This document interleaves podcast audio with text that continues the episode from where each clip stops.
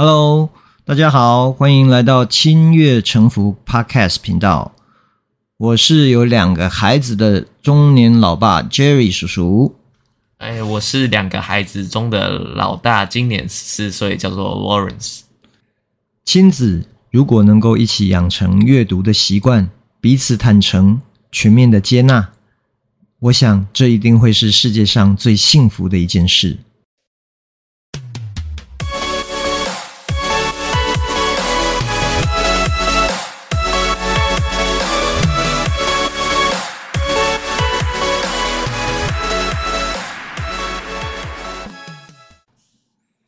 今天我们的节目要来聊一本书，这本书它的英文名字叫《The Giver》，中文名称叫做《记忆传承人》。这本书是 Lawrence 介绍给我看的，我看了之后，其实我觉得很好看，就是它是一本小说，但是我从来没有问过 Lawrence 说为什么要介绍这本书给我看。Lawrence，你可以跟大家介绍一下吗？就是你当时为什么会想要介绍老爸看这本书呢？哦，因为我觉得这本书的内容非常的精彩，也没有什么其他原因，我就是觉得这本书特别好看。那我一共看了两次，是在三年级跟五年级，都是在图书馆翻到的。OK，所以你是在小学三年级的时候就第一次看了这本书？对。所以你第一次看的时候有感觉说，诶，之后你想要再翻回来看吗？还是说你看完就你是直接就看完了这本？我两天就看完了，两天就看完了。对，所以等于是你一看就停不下来了嘛？没错。OK，所以你那时候为什么会觉得说，因为坦白讲，这本可能算是一本儿童或者说是青少年的小说。对，你怎么会想要介绍给爸爸看呢？因为我觉得它里面讨论的议题很有趣，可能不一定是只有儿童或是青少年才适用的。嗯，的确，就是我在看完这本书之后，其实我又推荐了另外一个人看，那个人就是你的弟弟 Lucas。对，因为我觉得这本书真的有很多里面的情节或者里面的故事内容，很值得我们思考。那我们先跟大家大概介绍一下这本书跟它的作者。这本书的作者是路易斯·劳瑞，他在一九三七年三月出生于夏威夷。那他有提到这本书的灵感是来自于他之前居住在日本的经验。那段时间，由于他父母的刻意保护，不论衣食教育，他都过着和正在美国时一模一样的生活。这样的生活虽然安逸舒适，但相对也少了接触异国文化的刺激与惊喜。所以他之后一直在思索，是否住在一切都控制良好、生活无虞的环境中就能获得幸福。嗯，这个作者我很觉得很特别的地方在于，他其实并不是一开始就做作家这个身份，他是在四十岁的时候才尝试完成小时候的梦想。结果出道即巅峰啊，真的很厉害，因为他一鸣惊人，他不但是世界知名的作家，还获得两次的纽伯瑞金牌奖。那这本书就是他第二次在一九九四年获得纽伯瑞金牌奖的科幻小说，所以我觉得这本书它不但是内容很精彩，而且作者本身的故事也很有趣。那为什么我们今天会想要聊这本书呢？因为就像刚刚 Lawrence 有提到的，就是如果在一个环境里面，他这本书的内容大概描述一个社区的生活。那男主角叫做乔纳斯，那他的年纪即将迈入十二岁。为什么十二岁这件事情对他来说很重要呢？因为在这个社区里面。所有十二岁以后的孩子会开始选择自己的职业，或者说，他应该算是被安排，他这一生的职业是做什么？我记得是长老会依据每个人的能力或者是说偏好，然后选择这个帮他选择这个职业。嗯，对，而且里面的描述是写说，长老其实是会非常细微的观察每一个孩子，他应该适合做什么。对。然后他除了讲十二岁这件事情之外，他其实呃每一个年纪的孩子，从一岁开始，比如说从一岁，孩子才有自己的名字。八岁，他可以开始依据他的兴趣，去不同的机构或者不同的领域去当义工。九岁的小孩可以领到自己的脚踏车。那最重要，也就是我们刚刚说的，满十二岁的孩子，他们将会获知未来被派任什么工作。所以在这则故事里面，其实他没有一般少年。或者说儿童他们喜欢看的机器人啊，或者是很刺激，或者是比如说像哆啦 A 梦，它可能也许是一个充满幻想的世界。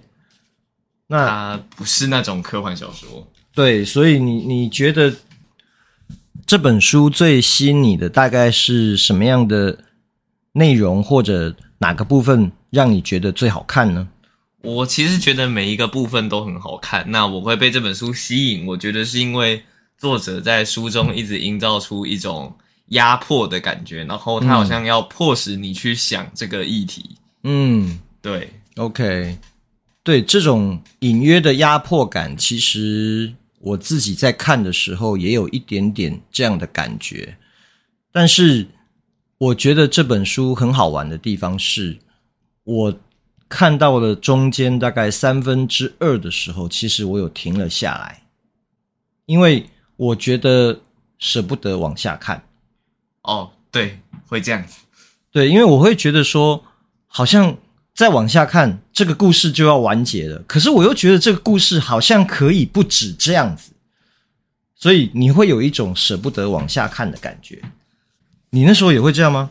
我第一次看的时候不会，但第二次因为已经知道一些剧情，我就不会往下看。但第一次因为它真的太好看了，我就有一次把它看完。OK，对，因为它这个故事，呃，我们大概跟大家介绍一下，就是它的生活形态是一个经过精心设计的社区。那它的领导结构非常的简单，最高的单位就是长老会，由一群社区里面最具智慧的长老组织而成。那他会负责决定社区所有的大事、法则，还有众人的工作。你可以想象，如果我们是住在一个类似类似温室的地方，嗯，就是一年四季如春。刚好我们今天录的时间是一个台风夜，对吧？对，所以外面风雨交加。但是如果说我们住在一个地方，它是没有风雨，它四季如春，不管是湿度、温度、晴朗或者雨天，它都是被设计好的。那这样的社区可能会有最大的生产效率，不管是动物或是植物嘛。但你觉得这样子的社区你会喜欢吗？我觉得。这样子的社区，首先要达到这个条件，可能就是有点难。但如果真的达到这个条件呢，我会觉得可以把就是需要生产力的动物或者是植物放在这样的社区。但如果是人进去的话，我就不喜欢。OK，你为什么会觉得不喜欢呢？哦，就是我连 我连天气预报都不看，我还蛮讨厌知道明天的天气是什么的，就是。我还蛮喜欢，就是啊，一起来哦，然后今天下大雨，或者是就是今天风特别大之类的，对。OK，所以也就是说，其实你喜欢未来的不确定性，包含天气这么简单的东西，你都觉得说不不确定性这件事对你来讲反而是一种乐趣。对，诶，这蛮有趣的，因为我第一次听到你这样说。哦，真的吗？我是从来不看天气预报的。不，我。讲的当然不只是天气，就是说我我我的感觉是，我以为你会想要有一个可预见的未来，或者是呃，你可以安排或你可以选择的未来？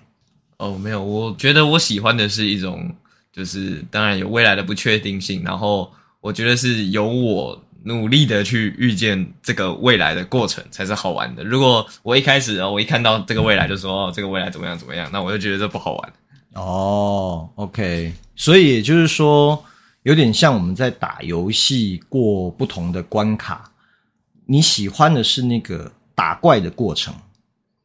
对，所以如果比如说我我今天给你一个新的游戏，我告诉你说啊，其实结局就是怎么样，那反正你一定会赢，反而这个游戏就不会激起你想去玩的这种欲望吗？可以这么说，OK。所以这个故事。其实我觉得，我也问，我也问过 Lucas，其实类似的问题，就是如果是这样的社会、这样的社区，他会喜欢吗？啊、哦，但 Lucas 给我的回答是他并不喜欢。我说为什么呢？因为因为这样的社区，其实你没有任何的苦痛。对，好像比如说小说里面描写的是，只要你哪里受伤了。或者是你身体上有任何病痛，他们有各种不同的特效药，只要吃到一颗，你的病痛就可以马上药到病除，所以你的人生不会有痛苦的地方。那为什么会不喜欢呢？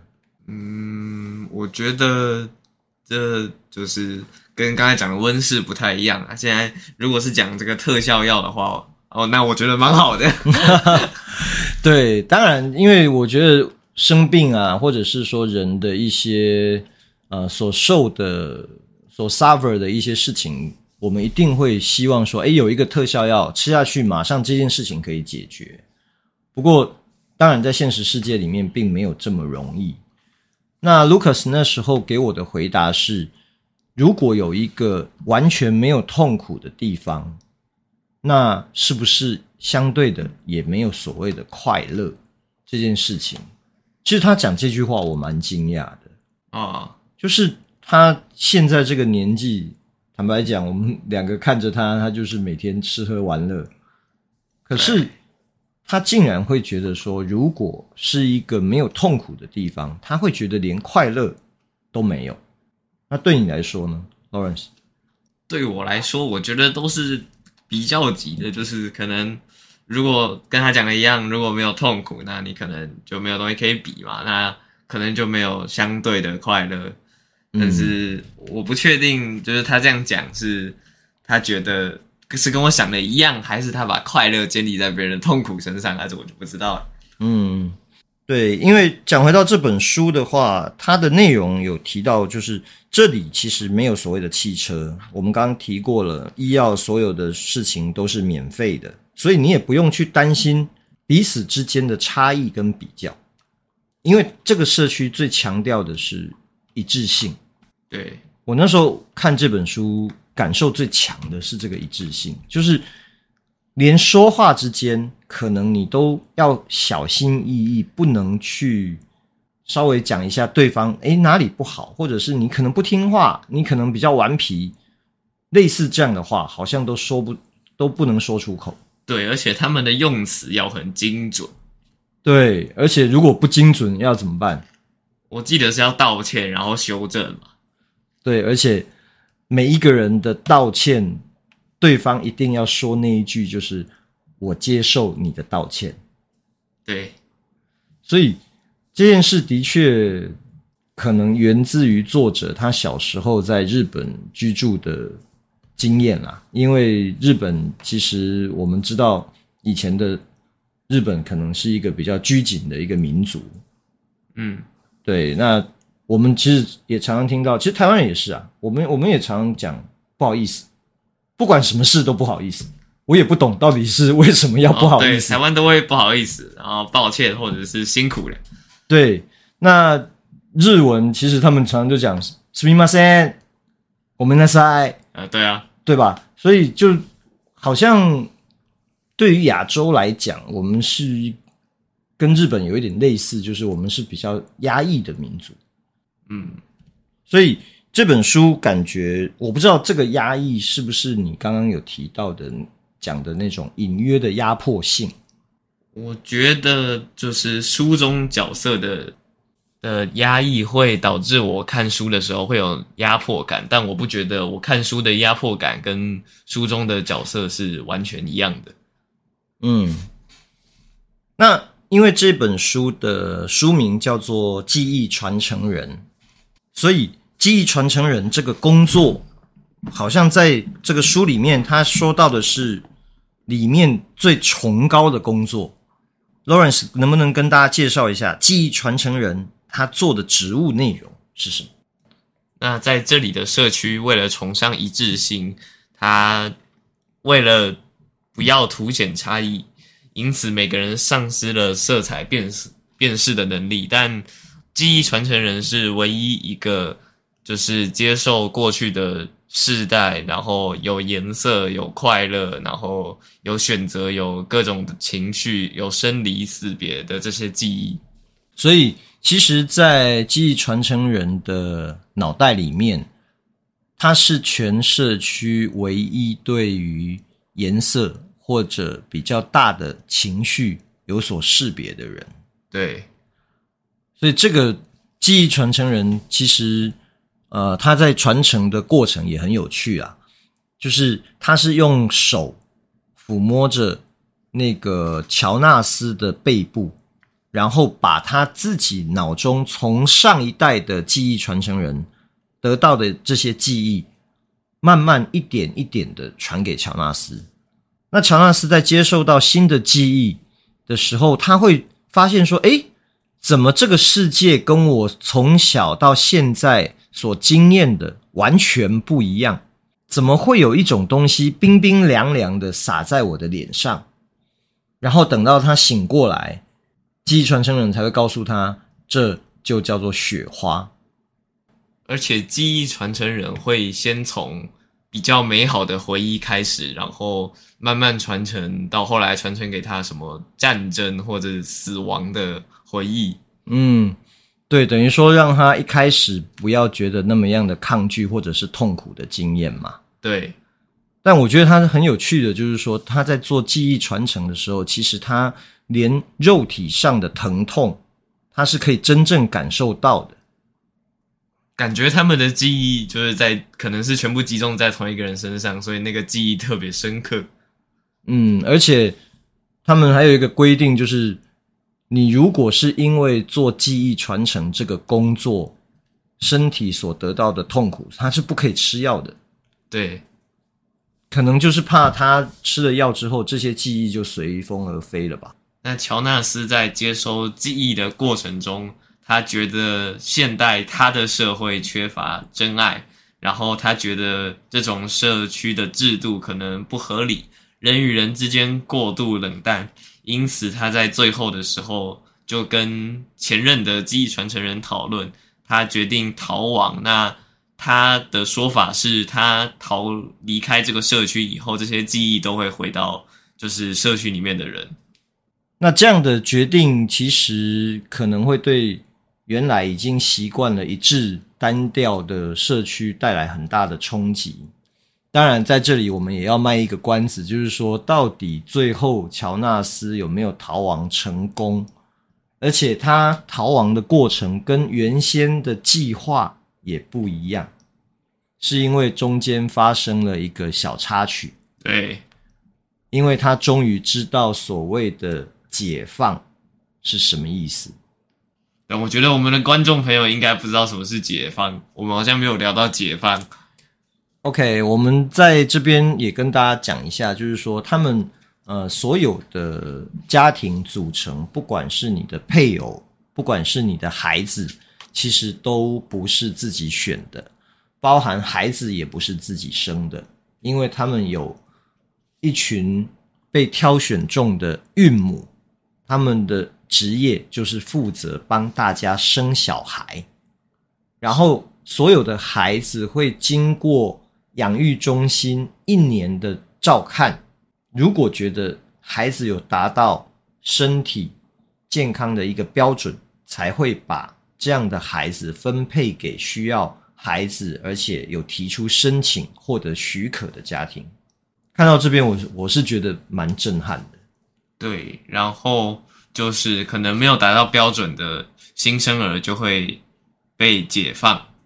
对，因为乔纳斯在之前都一直以为被解放可能是被放到一个新的社区，或者是在不同的地方生活，包含他去做义工的那个老人院、养老院，那些老人他们也期待着解放的那一天，被解放的那一天，但后来才发现，其实他们所谓的被解放，其实是一种安乐死。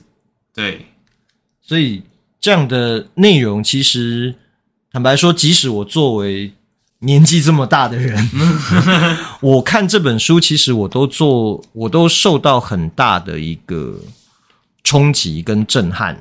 所以我觉得这本书的确在过程当中，呃，像 Lawrence 一开始说的，有一点点隐约的压迫感，但你又会忍不住你想要往下看。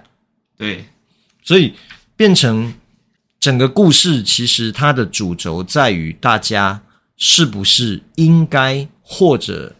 我们自己要思考，当我们有一天被赋予所谓的选择权的时候，我们的选择会是什么？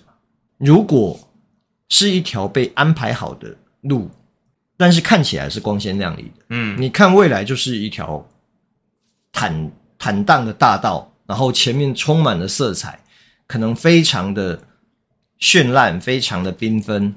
另外一条路有可能是。没什么人走过的，可能只是一条小山路，嗯，是不是会碰到什么危险？也不知道。那一条缤纷灿烂的坦途，你会知道你的结果是什么？就像你刚刚说的，已经是一个可预见的未来。可是，如果是这一条小山路，很有可能你走一走，就突然走到了山顶，但也有可能走一走。你就突然从断崖掉了下去。如果是这样两条路的选择，你会选哪一个？